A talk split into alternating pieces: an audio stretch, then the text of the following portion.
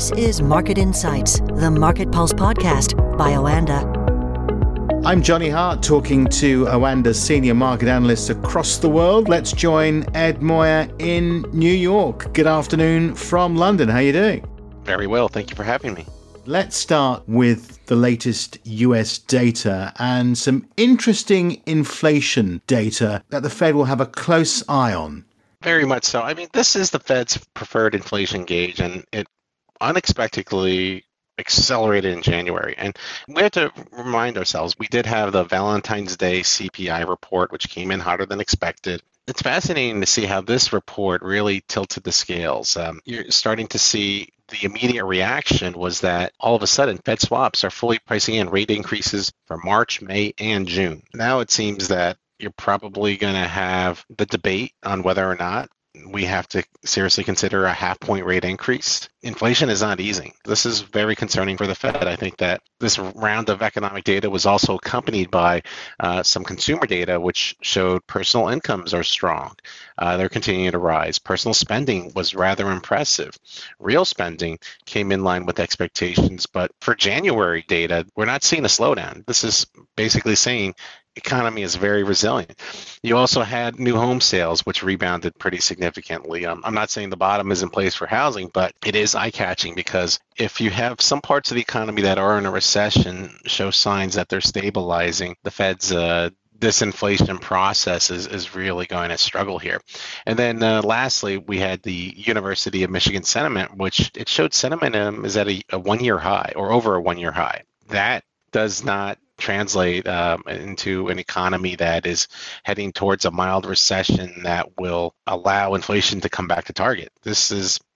All of this data, for the most part, is suggesting there needs to be more hikes. And then shortly after that, you had a couple Fed members speaking, and it's no surprise they're sticking to the hawkish script. And I think that you're probably going to see that. Inflation is looking pretty sticky, especially as after this PCE report came in pretty hot, and now I think you're going to see that whether it's Fed's Bullard, who's a non-voter, or Jefferson and Mester, they're going to support the argument that more hikes need to be done. And this is a market that was so set that maybe we're going to see a couple rate hikes and then a hold. Now after this data, not only are we seeing rate hikes or expectations are going up, but those rate cuts that we were talking about over the last month, those are getting pushed further and further into next year. And it seems that this worry that you might see a bigger argument that rates have to go much higher. And some studies are suggesting that the Fed may have to hike significantly all the way to 6.5%. So in just a short period of time, it seems we're getting a major reset once again in how high the Fed will take rates. And this is driving the key trade for treasuries. The 10-year is knocking on 4% again. I think, what really, catches my eye is the 2-year treasury yield that rose to 4.8, which is the highest level since 2007. So, a very, very disappointing finish for stocks. And obviously, you're seeing weakness across the board. Risk aversion is running wild. King dollar, it looks like it's getting its crown back for a little bit. So this is definitely, I'm glad we were able to kind of recap this morning's data, because it's pretty significant, as sticky inflation is providing all the catalysts right now for markets. Ed, the Japanese yen is slightly weaker today. Is that after this testimony from the Bank of Japan's Ueda? This was a highly watched event. This is the first time a lot of people got to see Ueda speak, and it's his first public comment since being nominated Bank of Japan governor.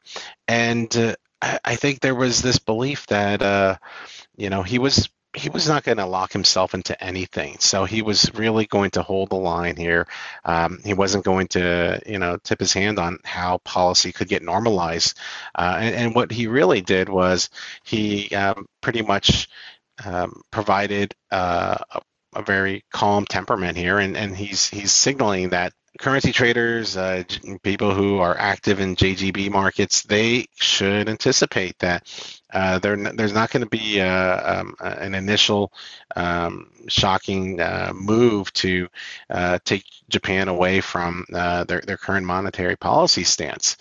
This is, I think, a market here. Once his name was mentioned, there was this belief that, okay, you're going to start to see these bets that, okay, Japan is getting much closer to abandoning yield curve control and then exit negative interest rates.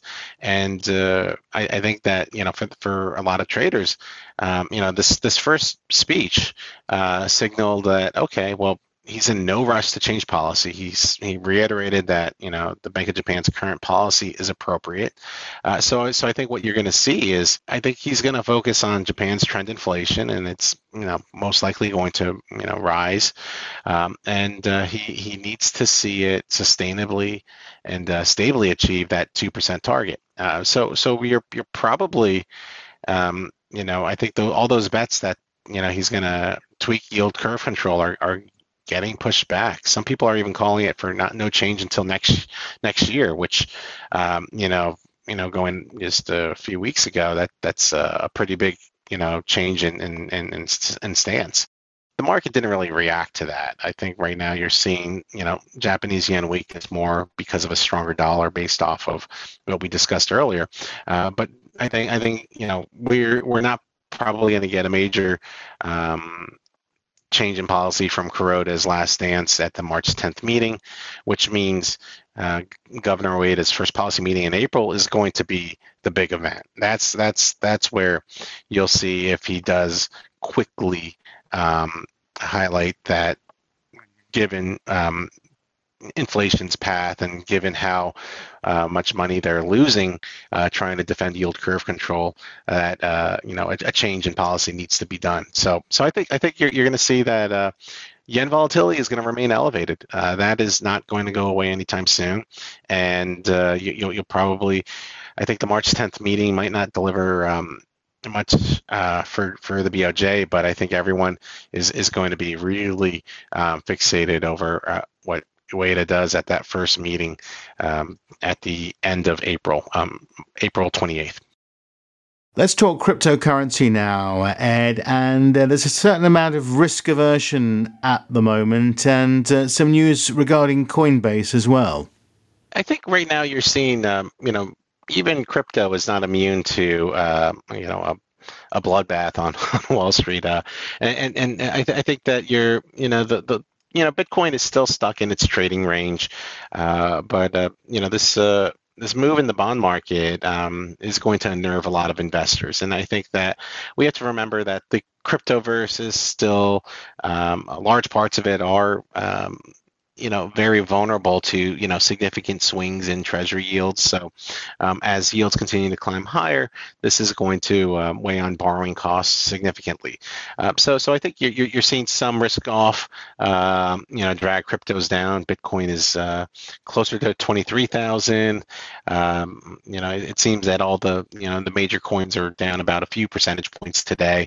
But I think overall, you know, there's been a little bit of relief this week as far as the headlines go for regulatory action and whether or not some companies are starting to work with the SEC or not.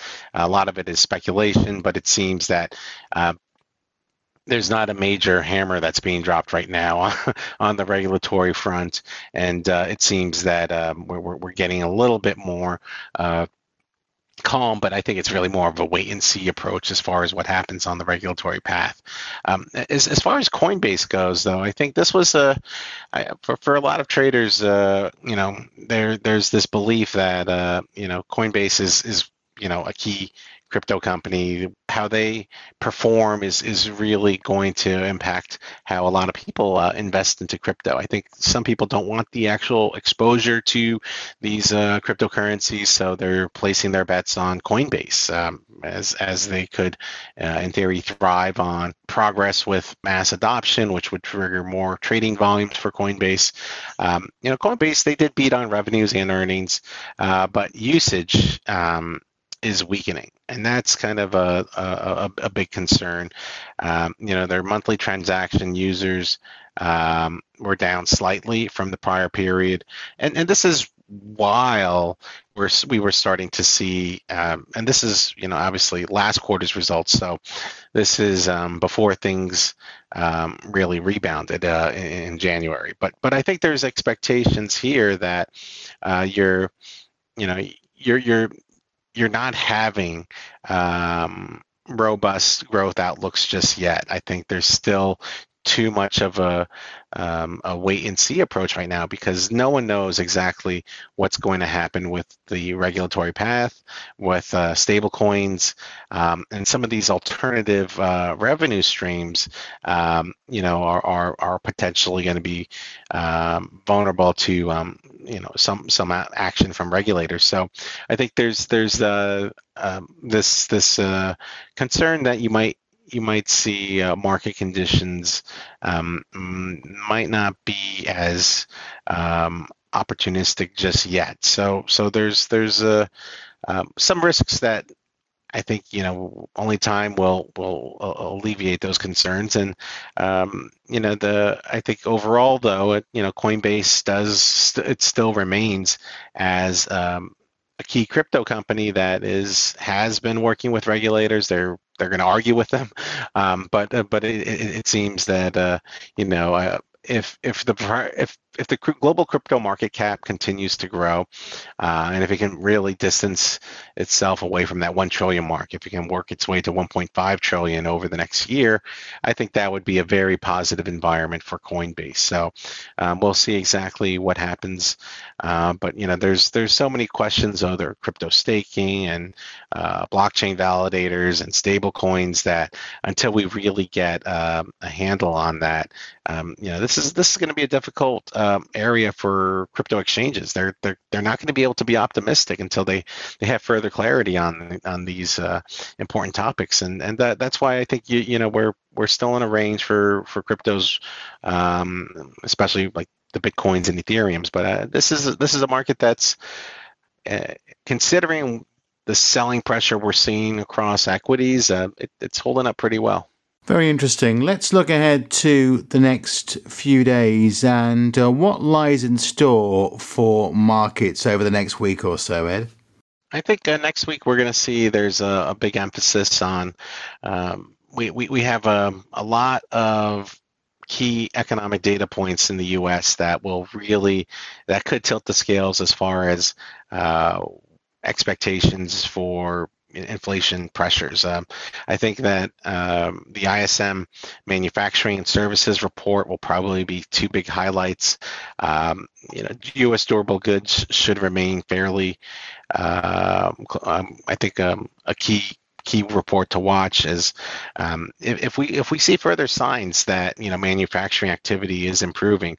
I think that's really going to change how people view the disinflation process. I think you're going to see calls for more action here by the Fed, and I think what's going to complicate things too is things are going to get very political starting next week. Congress returns. When you take a look at the economy, low-income households are struggling. Middle income, however, is still holding up pretty well, and I think that when you take a look at the change in liquid assets, bank accounts, money market funds, roughly 80% of the economy still has a good amount of financial capital. So it seems that especially the rich, they're still doing well. They're pretty much still unfazed by most of these inflationary pressures. So this is just painting a picture of a strong economy. So you could see, I think a lot of traders will really pay close attention to, if the service sector is still strong, that argument for rates to go above 6% is going to be pretty compelling. as far as abroad, it's going to be very busy with central bank and finance minister speak. G20 is gathering. They're going to be concluding their meetings, that is on Saturday. But then throughout the rest of the week, we'll hear from several ECB members and also Fed speakers as well, and along with the BOE's chief economist and Catherine Mann. So I think you see it's going to be pretty busy as far as central speak goes. We'll have earnings results from more retailers. Target will provide results. Dollar Tree, Kohl's, Salesforce, Lowe's. But I think overall, this is a market that they're going to be very concerned that if the labor market doesn't show any signs that it's weakening, then I think you're going to see that's going to be what tilts the I think breaks the back as far as all these traders that were firmly pricing in a Fed hold once rates got to 5.5%. So I think this next week's going to be key. Now a lot of people might be thinking, well, the first Friday is March 3rd, but we don't get non-farm payroll. That's the following week. But what we do get on Friday is President Biden will host German Chancellor Scholz at the White House. Obviously, as the war in Ukraine approaches that 1 year mark, there's going to be more expectations for greater support, and we'll see exactly how the war unfolds. But I think a lot of people are bracing for this to continue a while longer. Earlier in the week, we'll have the manufacturing data from China and also the services PMIs, also for Europe as well.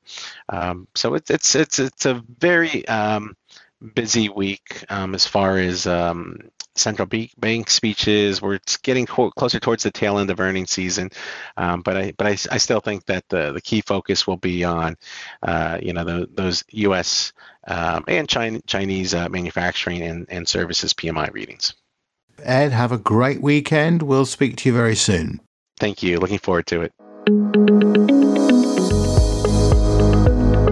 Market Insights, the Market Pulse podcast by Oanda.